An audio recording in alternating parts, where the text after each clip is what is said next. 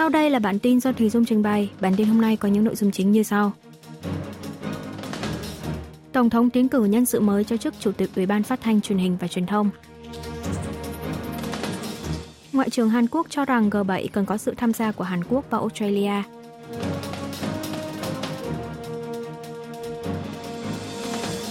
Bình Nhưỡng đóng cửa 7 đại sứ quán tại nước ngoài trong 2 tháng do khủng hoảng tài chính.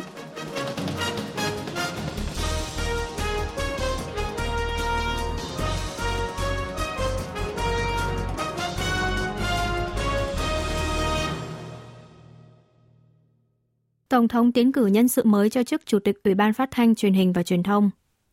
Tổng thống Hàn Quốc Yoon song yeol ngày 6 tháng 12 đã tiến cử Chủ tịch Ủy ban vì quyền lợi người dân Kim Hong Il giữ chức Chủ tịch Ủy ban Phát thanh Truyền hình và Truyền thông. Tránh văn phòng Tổng thống Kim Dae-ki giới thiệu, ông Kim Hong Il là một người thích hợp để giữ được tính độc lập và công bằng của Ủy ban Phát thanh Truyền hình và Truyền thông, xét về năng lực nghiệp vụ, chuyên môn pháp lý, năng lực điều hành tổ chức. Sau khi có quyết định tiến cử, ông Kim chỉ phát biểu ngắn gọn sẽ nỗ lực hết sức để đảm bảo tính công bằng, độc lập của lĩnh vực phát thanh và truyền hình truyền thông, giành được sự tin yêu của người dân. Tổng thống đã ra quyết định về nhân sự chỉ 5 ngày sau khi cựu chủ tịch Ủy ban Phát thanh, Truyền hình và Truyền thông Y Đông Quan xin từ chức vào ngày 1 tháng 12. Quyết định nhanh chóng của Tổng thống được phân tích là nhằm giảm thiểu lỗ hổng vị trí lãnh đạo ủy ban trong bối cảnh các vấn đề về tái cấp phép cho ba đài phát sóng mặt đất đang cận kề dịp cuối năm. Ngoại trưởng Hàn Quốc cho rằng G7 cần có sự tham gia của Hàn Quốc và Australia. Tham dự một buổi hội thảo do Quỹ Nghiên cứu Đông Bắc Á và Quỹ Giao lưu Quốc tế Hàn Quốc tổ chức tại Seoul vào sáng ngày 6 tháng 12, Ngoại trưởng Hàn Quốc Park Jin bày tỏ quan điểm rằng nhóm 7 nước công nghiệp phát triển G7 cần tới sự hỗ trợ và tham gia của các nước có nền dân chủ vững chắc và kinh tế phát triển như Hàn Quốc và Australia – Bộ trưởng Ngoại giao Hàn Quốc cho rằng phải đẩy mạnh vai trò của các quốc gia dân chủ tiên tiến để đưa cộng đồng quốc tế thay đổi theo chiều hướng có lợi cho các giá trị phổ quát như tự do, dân chủ, nhân quyền và pháp trị. Ông Park đề cập tới việc Liên minh châu Phi đã trở thành thành viên nhóm 20 nền kinh tế lớn G20 vào tháng 9 vừa qua. Tiếng nói của nhóm Nam bán cầu cùng các quốc gia đang phát triển ở Nam bán cầu đang ngày càng được nâng cao. Ngoại trưởng Park chỉ ra rằng Hàn Quốc nằm ở vị trí tối ưu để có thể đóng góp vai trò cầu nối giữa các quốc gia phát triển trên toàn bán cầu. Tầm nhìn quốc gia trụ cột toàn cầu của Seoul sẽ trở thành một tài sản quý giá để đạt mục tiêu của cộng đồng quốc tế, đó là bảo vệ và mở rộng trật tự quốc tế trên nền tảng quy tắc. Có thể thấy, Ngoại trưởng Hàn Quốc đã đề cập tương đối rõ ràng là Seoul phải tham gia vào nhóm G7 hoặc nâng cao vai trò của mình. Bình Nhưỡng đóng cửa 7 đại sứ quán tại nước ngoài trong 2 tháng do khủng hoảng tài chính. Phát biểu với báo chí, một quan chức của Bộ Ngoại giao Hàn Quốc ngày 5 tháng 12 cho biết số văn phòng ngoại giao mà Bắc Triều Tiên mở tại nước ngoài đã rút từ 53 xuống còn 46 nơi. Như vậy, kể từ tháng 10 năm nay, miền Bắc đã cho đóng cửa 7 đại sứ quán tại nước ngoài. Các quốc gia mà Bình Nhưỡng cho đóng cửa đại sứ quán gồm Guinea, Nepal, Bangladesh, Senegal, Tây Ban Nha, Angola và Uganda. Bộ Ngoại giao Hàn Quốc đánh giá việc rút đại sứ quán được hoàn tất khi đáp ứng đủ 3 điều kiện, gồm thông báo chính thức về ý định rút văn phòng về nước sở tại, dỡ bỏ quốc kỳ hoặc biển hiệu khỏi tòa nhà đại sứ quán và toàn bộ nhân viên ngoại giao xuất cảnh về nước. Quan chức Bộ Ngoại giao Hàn Quốc phỏng đoán nỗ lực của Seoul và cộng đồng quốc tế trong việc ngăn chặn Bình Nhưỡng kiếm các khoản tiền bất hợp pháp đang cho thấy một số hiệu quả nhất định, khiến miền Bắc phải triển khai tái cơ cấu các cơ quan đại diện ngoại giao ở nước ngoài Khả năng cao trong tương lai, Bắc Triều Tiên sẽ vận hành một cứ điểm ngoại giao nhằm duy trì chức năng của các đại sứ quán đã đóng cửa, đồng thời củng cố vai trò của các văn phòng ngoại giao đóng tại các nước có quan hệ hữu hảo như Nga. Mỹ dự kiến bàn giao 6 máy bay tuần tra Poseidon cho Hàn Quốc vào năm 2025. Trả lời phỏng vấn của phóng viên tác nghiệp thuộc Bộ Quốc phòng Hàn Quốc trong chuyến thăm nhà máy ở thành phố Seattle, bang Washington của Mỹ vào ngày 28 tháng 11 vừa qua, hãng Boeing cho biết đã hoàn tất sản xuất 4 máy bay tuần tra trên biển Poseidon trong năm nay và dự kiến hoàn tất hai chiếc còn lại vào năm sau để bàn giao cho Hải quân Mỹ. Như vậy, đơn hàng 6 máy bay tuần tra Poseidon Hàn Quốc đặt hàng với Boeing vào năm 2018 sẽ được sản xuất xong sau 6 năm. Theo chương trình bán vũ khí cho nước ngoài của Mỹ, Boeing sẽ không xuất khẩu trực tiếp 6 máy bay này cho Hàn Quốc mà bàn giao trước tiên cho Hải quân Mỹ để tiến hành các quy trình thẩm định nội bộ. Dự kiến sớm là vào năm 2025, các máy bay trên sẽ được bàn giao cho Seoul. Máy bay tuần tra trên biển là một loại máy bay quân sự chủ yếu dùng để thăm dò tàu ngầm trên biển. Poseidon được mệnh danh là sát thủ tàu ngầm vì khả năng ưu việt trong việc trinh sát, giám sát tàu ngầm, tàu chiến, cũng như các nghiệp vụ tìm kiếm, cứu hộ. Poseidon có hơn 500.000 giờ bay không có sự cố trên toàn thế giới. Hiện tại, có 8 quốc gia đang sở hữu 183 loại máy bay này. Công bố phương án khu vực bầu cử áp dụng trong tổng tuyển cử năm 2024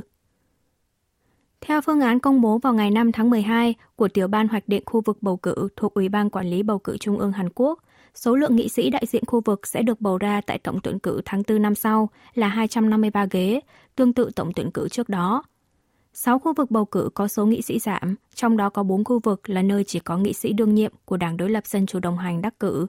nên phương án trên sẽ ảnh hưởng không nhỏ tới chiến lược cho tổng tuyển cử của Đảng đối lập. Đảng Dân Chủ đồng hành phản đối quyết liệt phương án trên, tuyên bố sẽ tiến hành thảo luận tại Quốc hội để yêu cầu tiểu ban trình nộp lại phương án hoạch định khu vực bầu cử. Đảng cầm quyền sức mạnh quốc dân đưa ra lập trường đồng ý với khung hoạch định mà tiểu ban đưa ra, đánh giá sự điều chỉnh các khu vực bầu cử được dựa theo tiêu chuẩn về sự thay đổi dân số, không phải vấn đề lợi ích hay bất lợi cho đảng nào. Mặt khác, Ủy ban đặc biệt về cải cách chính trị thuộc Quốc hội đã thông qua dự luật có nội dung không cho phép vận động bầu cử sử dụng công nghệ deepfake lồng ghép khuôn mặt của các chính khách từ 90 ngày trước ngày bầu cử.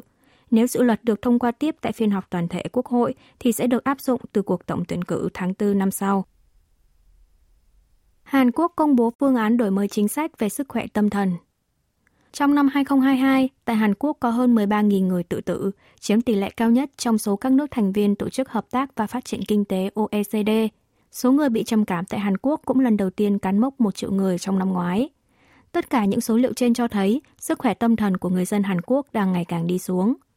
Trước thực trạng trên, chính phủ Hàn Quốc ngày 5 tháng 12 đã công bố phương án đổi mới chính sách về sức khỏe tâm thần – Mục tiêu trọng tâm của chính phủ là hỗ trợ tư vấn tâm lý toàn dân cho tới năm 2027, giảm tỷ lệ tự tử xuống một nửa trong vòng 10 năm tới. Trước tiên, chính phủ sẽ bắt đầu tư vấn tâm lý cho 80.000 người nằm trong nhóm rủi ro mức trung bình trở lên về sức khỏe tinh thần, sau đó nâng lên 1 triệu người cho tới năm 2027. Chính phủ cũng sẽ mở rộng và tăng cường kiểm tra sức khỏe tâm thần theo hướng tập trung vào đối tượng thanh niên.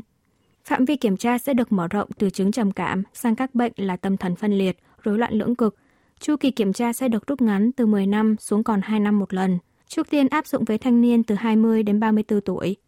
Để tăng cường quản lý bệnh tâm thần, chính phủ cũng sẽ bồi dưỡng và cải thiện đãi ngộ đối với nhân lực chuyên môn, tăng thêm 3.400 nhân lực chuyên môn về sức khỏe tâm thần cho tới năm 2027.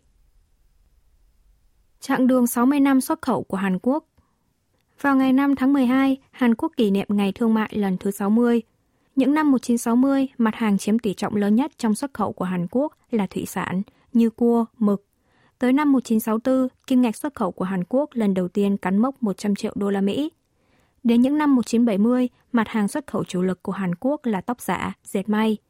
Vào những năm 1980, ngành chế tạo, trọng tâm là ô tô, trở thành đầu tàu kéo xuất khẩu của Hàn Quốc đi lên. Năm 1995, xuất khẩu Hàn Quốc cán mốc 100 tỷ đô la Mỹ. Kể từ đó, các mặt hàng công nghệ thông tin như chip bán dẫn vươn lên thành mặt hàng xuất khẩu chủ lực. Hàn Quốc cũng mở ra một thị trường xuất khẩu khác ở lĩnh vực smartphone, đồng thời dẫn đầu ở lĩnh vực xuất khẩu pin thứ cấp và ô tô điện. Cùng với năng lực cạnh tranh công nghệ và chủ nghĩa thương mại tự do toàn cầu, sự mở rộng xuất khẩu đã kéo theo sự tăng trưởng về kinh tế. Tổng thống Yoon song yeol khi tham dự lễ kỷ niệm Ngày Thương mại thứ 60 đã nhấn mạnh lịch sử thương mại cũng chính là lịch sử phát triển kinh tế của Hàn Quốc – Đặc biệt, thời gian gần đây, xuất khẩu lĩnh vực nội dung đang liên tục gia tăng, trở thành động lực tăng trưởng mới cho nền kinh tế. Một du khách Mỹ chia sẻ, nếu như cách đây 5 năm, khi nói tới Hàn Quốc sẽ nghĩ ngay tới TV hay điện thoại của hãng Samsung. Còn giờ đây, điều họ sẽ nghĩ tới đầu tiên là K-pop hoặc nhóm nhạc thật tượng đoàn thiếu niên chống đạn BTS. Con số 100 triệu đô la Mỹ, kim ngạch xuất khẩu cả năm của Hàn Quốc cách đây 60 năm, giờ đây chỉ mất khoảng một giờ đồng hồ để có thể đạt được. Tội phạm ma túy Hàn Quốc vượt ngưỡng 20.000 người trong 10 tháng đầu năm 2030. Nhóm điều tra đặc biệt về tội phạm ma túy liên ngành chính phủ ngày 6 tháng 12 cho biết trong vòng 10 tháng đầu năm 2023, số lượng tội phạm ma túy bị bắt giữ là 22.393 người, cao kỷ lục, tăng 47,5% so với cùng kỳ năm ngoái. Đặc biệt, công tác truy quét những tội phạm cung cấp ma túy như buôn lậu đã được triển khai tích cực, bắt giữ 7.301 người, tăng 82,9% so với một năm trước. Trong số những người bị truy quét, số người trong độ tuổi 11 đến 29 chiếm 34,6% trong tổng số tội phạm ma túy, tăng đến 53,8% so với năm ngoái. Nguyên nhân được cho là do các giao dịch trực tuyến trở nên sôi nổi trên mạng xã hội, web đen, đặt hàng nước ngoài trực tuyến. Số lượng các vụ tội phạm ma túy trong năm nay tăng đột biến là kết quả phản ánh từ công tác điều tra chặt chẽ của các cơ quan điều tra liên kết với nhóm điều tra đặc biệt. Trong tương lai, nhóm điều tra đặc biệt sẽ tăng cường cơ chế tham vấn nghiệp vụ thực tế trong việc điều tra ma túy ở từng địa phương, triển khai cưỡng chế hồi hương những tội phạm ma túy người Hàn Quốc bỏ trốn ra nước ngoài. Cơ quan này cũng sẽ thành lập thêm các trung tâm cai nghiện ở 14 khu vực mà hiện tại chỉ có 3 trung tâm trên toàn Hàn Quốc. Quý vị và các bạn vừa nghe xong bản tin của Đài Phát thanh Quốc tế Hàn Quốc KBS World Radio.